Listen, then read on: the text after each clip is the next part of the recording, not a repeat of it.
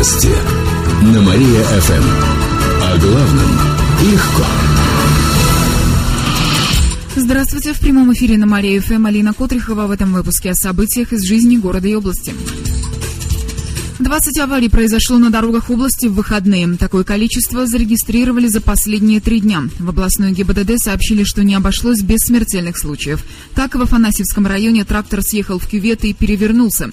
Водитель скончался от полученных травм. А в Юрьянском районе водитель Хонды не справился с управлением, выехал на встречку и столкнулся с Ниссаном. В итоге 21-летняя пассажирка Хонды погибла. Остальные участники ДТП получили травмы.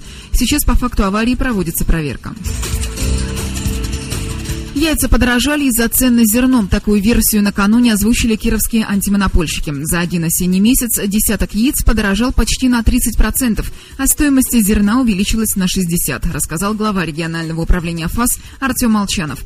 В свою очередь в Департаменте сельского хозяйства это связывают с неурожаем, а также с подорожанием топлива и спадом производства на птицефабриках.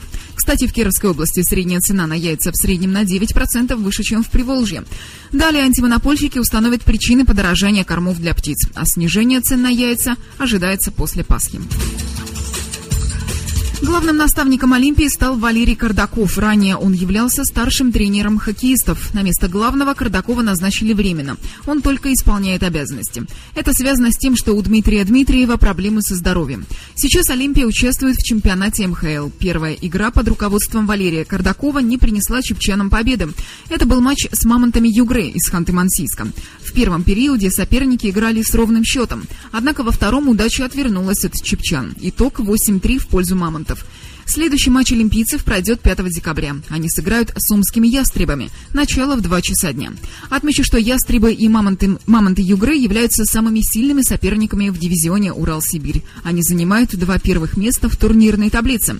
А Олимпия находится на седьмой строчке в дивизионе Поволжья. Эти и другие новости читайте на нашем сайте mariafm.ru. А у меня на этом все. В студии была Алина Котрихова. Новости на Мария-ФМ. Телефон службы новостей Мария-ФМ 77 102 и 9.